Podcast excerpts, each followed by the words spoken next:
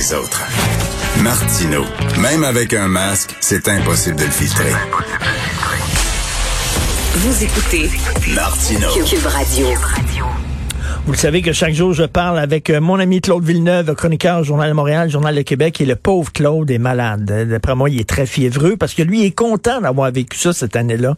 Il est content d'avoir vécu 2020. Ça va bien, Claude?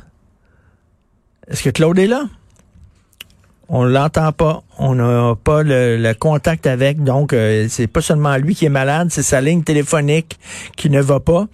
Alors euh, il y avait un, document, un, texte euh, dans, le, je pense c'est le magazine Le Point où euh, l'éditorialiste du magazine Le Point disait arrêtez de dire que c'est la pire année de l'histoire. Je m'excuse. Avoir 20 ans dans les années 40, c'était pas mal pire. Euh, avoir euh, 20 euh, ans en Russie, dans, sous certains régimes, en Chine, pendant la période de Mao, etc., c'était pas mal pire que ce que nous avons vécu. donc, le gars remettait les pendules à l'heure. Tu sais, quand on dit c'est une génération sacrifiée, il y a rien qui fonctionne, c'est épouvantable, c'est la pire année de toutes. Il dit, calmez-vous, ça a été désagréable, ça n'a pas été très le fun. Il y a eu effectivement des problèmes de dépression, des problèmes de déprime, euh, des crises économiques, mais de là à dire que c'est la pire année de l'histoire, faut se calmer. Et là, Claude Villeneuve a lu ça, et ça l'a allumé, puis il m'a écrit euh, hier en disant, j'aimerais parler de ça, euh, Richard, parce que pour Claude, c'était c'était une belle année quasiment. Claude Villeneuve est quasiment content d'avoir vécu ça. Est-ce qu'il est là? Il n'est pas là.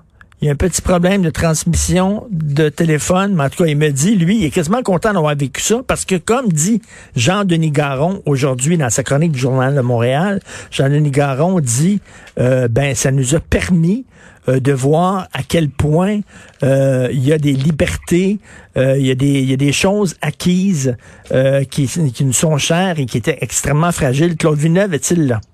Oui, je suis bien là et je suis parfaitement d'accord avec ce que tu dis, Richard. Bon, ben Claude, tu, toi, tu es content d'avoir vécu cette année-là? Ben écoute, c'est on, on dit jamais ça pendant qu'on le vit. Puis je relativise sur le temps en me disant qu'il y a des gens pour qui ça a été pas mal pire que moi. Là. Je suis pas proposé aux bénéficiaires.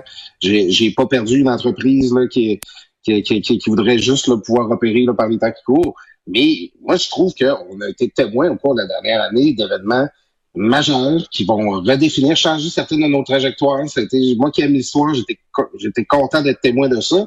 Et aussi, ben, écoute, on a été privé de plein d'affaires qu'on aime, comme la socialisation, tout ça, mais ça nous a aussi permis de nous recentrer sur les choses qui étaient plus importantes chez nous, notre chez soi, les, les, les, gens dont on est le plus proche. Moi, j'ai plus parlé à ma mère dans la dernière année, presque à tous les jours que je l'avais jamais fait auparavant. Moi, je trouve qu'il y a plein d'aspects la dernière année qui, on n'aurait pas choisi de le vivre, mais euh, qui, ont, qui ont eu une, une influence positive dans nos vies quand même. Tu sais, il euh, y, a des gens qui disent, il euh, y, a des conférences qui s'appellent des conférences fail. Je sais pas si tu connais ça, mais il y a des gens, il y a des gens qui se rencontrent, des gens d'affaires, des hommes et des femmes d'affaires, et qui parlent de leurs échecs en disant, on apprend davantage de nos échecs que de nos réussites. Je pense qu'effectivement, la période qu'on a traversée, euh, on a appris de nos échecs de notre système de santé, par exemple. On a vu à quel point il était, il était fragile, et j'espère qu'on va en tirer les leçons qui euh, s'impose. Oui, absolument. Puis, tu sais, moi, j'ai jamais aimé la, morale un peu catholique, là. Puis, euh, à chaque fois qu'il arrive un malheur, de dire, euh, ah, c'était dû pour arriver, c'était le destin ou des choses comme ça. Par contre, je trouve que quel que soit l'événement que tu vis, tu peux choisir de prendre l'apprentissage, de voir du positif ou de juste voir le négatif qui est arrivé là-dedans. Puis il y a plein d'affaires que, que les, événements de la dernière année nous ont permis d'apprendre. C'est ça, ça nous a permis d'apprendre euh, qu'on avait un système de santé amélioré, ça nous a permis de redécouvrir le travail là, de plein de gens qui étaient dévalorisés, comme les préposés aux bénéficiaires, mm. même les commis d'épicerie. Il y a plein de, on s'est aperçu que le, monde qui soutenait toute la pyramide, c'est des gens en bas de la chaîne, là, les, les gens qui ont des petits salaires c'est eux, là, c'est d'eux dont la qualité de vie dépend, ultimement. Ça nous a permis de faire plein de constats sur la société, puis euh, de, voir qu'est-ce qu'on a à faire pour euh, bâtir une vie meilleure, puis euh, améliorer la, situation qui nous entoure. Moi, je, on, peut juste voir les, sorties entre amis qu'on a qu'on a manqué, puis les restaurants qu'on aimait qui rouvriront pas. On peut, on peut juste voir ça, mais on peut voir aussi euh, la solidarité là, que, qui, Mm. nous a unis, puis la façon là, dont, dont les Québécois, en très grande majorité, ont été super solidaires, puis ont, ont été admirables à respecter les règles. Tu sais, tu peux le voir positivement, ce qui est arrivé dans la dernière Tu année. sais, parce qu'il faut le dire, là, ça fait des décennies, là, au, au Canada, entre autres, là, ça fait des décennies qu'on vit très, très bien, qu'il n'y a pas de crise majeure. Là. C'était quoi les dernières crises? La crise du verglas? Tu sais, ça, fait des décennies qu'on vit dans une certaine, dans, dans le confort et l'indifférence, pour reprendre le titre du film de, de, de Donc, ça, ça nous fait du bien. Des fois, ça nous renforce. En ce qui ne, ce qui ne nous tue pas nous rend plus forts.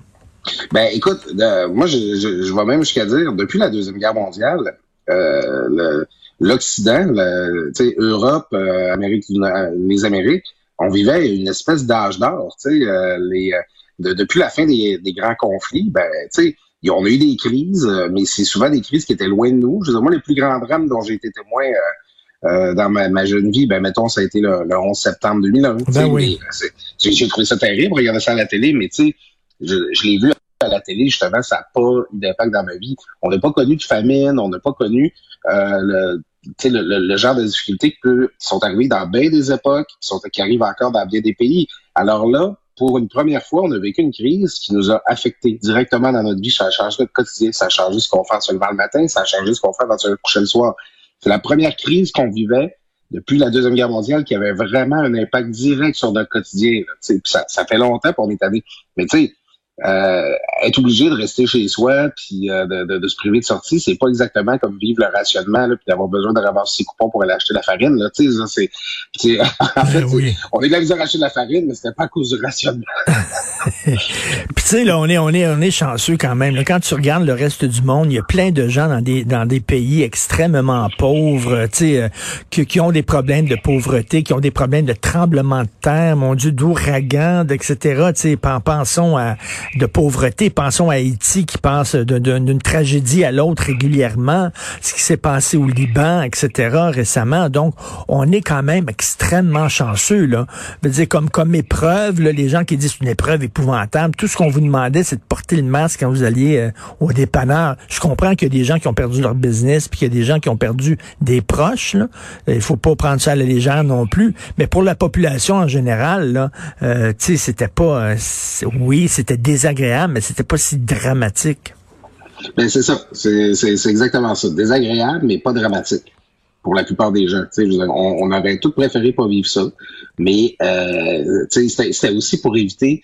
Euh, en fait, on a eu le privilège de s'infliger un désagrément pour éviter un désagrément plus grand.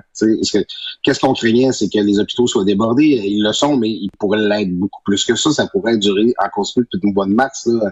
Les hôpitaux qui fonctionnent plus, on pourrait quand, là, un pays là, est bombardé, envahi, n'importe quoi, là, euh, toutes les affaires là, auxquelles on tient puis qu'on qu'on s'est battu pour protéger là, au cours des derniers mois, ben, ils ne tiennent plus là, quand les, les structures sociales s'effondrent. Ici, on a volontairement euh, interrompu notre vie habituelle, on a volontairement mis notre économie sur pause, mais le simple fait qu'on ait pu le faire volontairement, ça témoigne là, quelque- euh, quelque part comment on est confortable comment on est chanceux. Parce que des fois, là, c'est pas un choix, là, tu sais, ça, ça Mm. arrive de soi-même quand les structures de la civilisation s'effondrent. Mais tu sais, l'homme est mal fait. L'homme réagit seulement quand il est dans le trouble parce que ça fait des années, tu le sais, Claude, ça fait des années, des années que les experts disent il va y avoir une pandémie, ça s'en vient. Euh, le SRAS, c'était seulement là, un, un avant-goût, Euh, c'était un amuse-gueule, Euh, ça va nous arriver. Tu sais, ça fait longtemps qu'on dit, mais nous autres, on dit, on dirait qu'il faut être dans chenoute pour réagir. La même chose avec les, les, changements climatiques, ça nous paraît très, très abstrait. Euh, les scientifiques disent faut agir, mais on est non, non, on n'agit pas. Puis à un moment donné, quand tu es dans le trouble, il faut que tu agisses, puis il est comme trop tard. Euh, ça montre aussi qu'on a été chanceux, Richard. Tu, tu dis que le SRAS, a comme été un, un, un coup de semonce. Après ça, ben, on, on, ça n'a pas été si pire que ce qu'on craignait, mais on avait eu le H1N1 euh, v'là 11 ans. Fait juste remonter v'là 11 ans, là, un confinement comme on a vécu présentement, ça aurait été bien plus plate à vivre si on n'avait pas eu Netflix, si on n'avait pas eu euh, des logiciels comme Zoom, Fa- FaceTime, si on n'avait pas eu là, de- un paquet d'applications là, qui te permettent de commander là, chez vous là, exactement la poutine avec l'extra, euh, je ne sais trop, pepperoni, euh, poivron là, de ton restaurant préféré. Tu sais, on, on, on a Hum. vécu, on a vécu cette situation-là dans le contexte le plus confortable qu'on pouvait imaginer à cause de la technologie et à cause euh, des avancées qu'on a fait. Alors, on a attendu, on a, on s'est pas préparé pour ça. Mais même à ça, on l'a quand même vécu dans le contexte pour rendre ça le plus confortable possible. D'ailleurs, euh, cette année, on a vu le pire et le meilleur des médias sociaux. Hein. Le meilleur qui nous a permis justement de, de, garder contact avec nos proches, mais le pire, c'est-à-dire les, conneries, les théories du complot qui circulaient aussi. Donc, le pire et le meilleur. Oui, absolument. ça a été euh, comment là, on, a été nombreux, puis ça nous a unis aussi en quelque sorte là, à, à écouter le point de presse de François Legault là, devant notre ordinateur là, en mangeant notre lunch là, pendant tout, euh, toute l'année. L'Internet, les, les médias sociaux nous ont donné accès à l'information, nous ont donné accès euh, ça, ça, ça, a assurément été plus facile pour le premier ministre de passer ses messages. Puis, tu sais, il y avait beaucoup de solidarité qui s'organisait, les gens se donnaient des trucs, les gens, ils se, ils s'organisaient le via Facebook pour faire des commissions, éviter les sorties, tout ça. Euh, les, ça a été le lieu de, où ce qu'on a organisé notre solidarité, mais c'est ça. Ça a aussi été le lieu où ce qu'on a vu la bêtise humaine euh, s'accrocher, où ce qu'on voit des gens euh, se moquer d'une maman dont le poupon est, atteint de, de COVID-19 puis qui s'inquiète pour lui. Tu sais, ça, ça, il s'est sur les réseaux sociaux, s'est déployé euh, beaucoup de bienveillance, beaucoup d'attention de, pour les autres, mais aussi euh, un peu beaucoup de méchanceté. Oui, de colère et de frustration. Mort de Claude Castonguay, écoute, c'est un des, des, bâtisseurs du système de santé moderne au Québec, et euh, on ne peut on, ne peut pas s'empêcher d'y voir une métaphore, hein, que le, le, constructeur du système de santé euh, qui est mort, parce qu'on s'est rendu compte justement de la fragilité de notre système de santé. Oui, puis euh, Claude Castonguay avait dit lui-même récemment que on, on, on, vit plus longtemps de nos jours, on vieillit plus longtemps aussi. Hein. lui, bon, à 91 ans, il est encore d'une très grande lucidité. Jusqu'à il y a quelques semaines, quelques mois, il produisait encore des, des, des textes d'opinion. Mm. Euh, je, je pense que c'est quelqu'un qui avait une réflexion sur euh, le système de santé, quelqu'un qui avait une réflexion sur le vieillissement. Mais justement, un système de santé qui a, qui a peut-être pas suivi le fait euh, qu'aujourd'hui, euh, on, on on vit plus longtemps, on vieillit plus longtemps, puis on est on est malade plus longtemps aussi. Hein. Je la plupart des gens, euh, ce qu'on va coûter euh, en ressources au système de santé, c'est beaucoup vers la fin de notre vie, là, dans les dernières années. Alors, c'est euh, on, on, quand Claude Castorga a fait ses grandes réformes dans les années 70, ben on n'avait pas la même structure de population qu'on a aujourd'hui. Là, ben depuis, il y a il y a des changements qu'il faut apporter là, si on veut continuer de s'offrir une belle couverture. Je pense que Claude Castonguay le savait lui-même.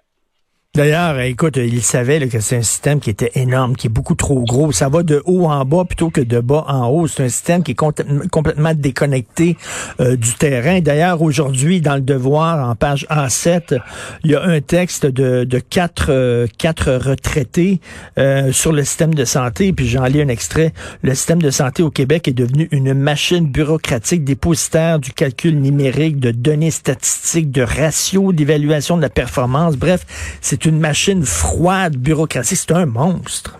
Euh, oui, puis tu sais, euh, je sais pas si tu as eu l'occasion de voir Richard l'excellent documentaire produit par euh, notre bureau d'enquête au journal de, Montréal, qui, parle un peu de la de, comment le, système de santé a abandonné les, gens dans les CHSLD, tout ça. Puis euh, ce qu'on parle entre autres, c'est qu'avant un hôpital, que ce soit de courte ou de longue durée, ben, ça appartenait à sa communauté. Tu avais, avais l'hôpital dans, dans, dans, le village, dans la ville, puis c'était notre hôpital, c'était à nous, c'était là hmm. qu'on prenait soin hmm. de nos gens. Puis maintenant, ben, c'est rendu tellement gros, c'est rendu tellement centralisé, c'est des monstres, là, tu sais, c'est que tu as un PDG, là, pour toute une région. Je prenais ça en fin de semaine, je ne savais même pas, dans ma région natale du Saguenay-Saint-Jean, le CIUS est responsable des hôpitaux de la Côte-Nord aussi. Tu sais, les, les, décisions pour les hôpitaux esthétiques se prennent à Chicoutimi. Tu sais, à un moment donné, là, ben oui. Ça fait pas un système aussi humain que tu es aussi préoccupé là, de prendre soin des gens que tu connais, là, des gens que tu côtoies. Alors, c'est devenu un, la France qu'on entend souvent, c'est on a l'impression que les usagers existent pour servir le système de santé. C'est pas le système de santé qui existe pour hmm. servir les malades. Alors, euh, tu sais, il y a une grosse déconnexion. Et euh, Gaétan Barrette voulait avoir le plein, le plein contrôle sur le système de santé. Fait que tout fait remonter par en haut pour pouvoir, lui, être en haut pour avoir le contrôle du système. Alors que, comme tu dis, il faut décentraliser, il faut laisser une certaine autonomie, une certaine indépendance, une marge de manœuvre aux hôpitaux, euh, aux gens sur le terrain. Et est-ce que ça prendrait un nouveau Claude Castonguay aujourd'hui, là, qui prend, qui prend la relève puis qui, euh, qui veut dire, modernise notre système de santé? Écoute, j'ai entendu des histoires durant la, première vague de la pandémie, là, des, des euh, CHSLD à Montréal, mettons, qui avaient des, des préposés, des infirmières de région qui, se portaient volontaires pour venir aider, pour venir travailler. Puis les gens du CHSLD pouvaient pas lui réserver une chambre, une chambre d'hôtel il fallait passer par le CIUS, faire la demande, que ça remonte, puis que la demande ne descendait jamais parce que le CIUS eux-mêmes était, était débordé. Alors, un nouveau Castonguay pour venir faire une réforme, et tabarouette, c'est Hercule qui vient nettoyer les écuries d'Augias. ça en prend quelqu'un qui a du courage, ça en prend quelqu'un qui est... Tu sais, puis c'est à, à force de réformer puis de mal réformer, on s'est mis à avoir peur de la réforme. Tu sais, y a-tu quelqu'un qui veut se rembarquer là-dedans, encore une fois, mais en, peur de faire pire? Mais une chose est sûre, il va, c'est ce qu'il va falloir faire, Richard, parce qu'on va rester comme on est là. Ben, j'espère qu'on va tirer des leçons de, de, de, de, toute cette année-là. Il euh, faut le dire, hein, c'est pas fini. C'est pas parce que le vaccin arrive aujourd'hui qu'on est sorti du bois. Euh, il faut continuer à être prudent.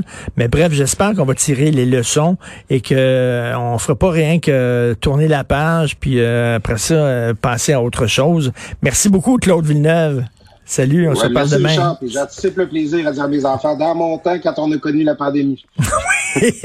Salut. Salut. Salut.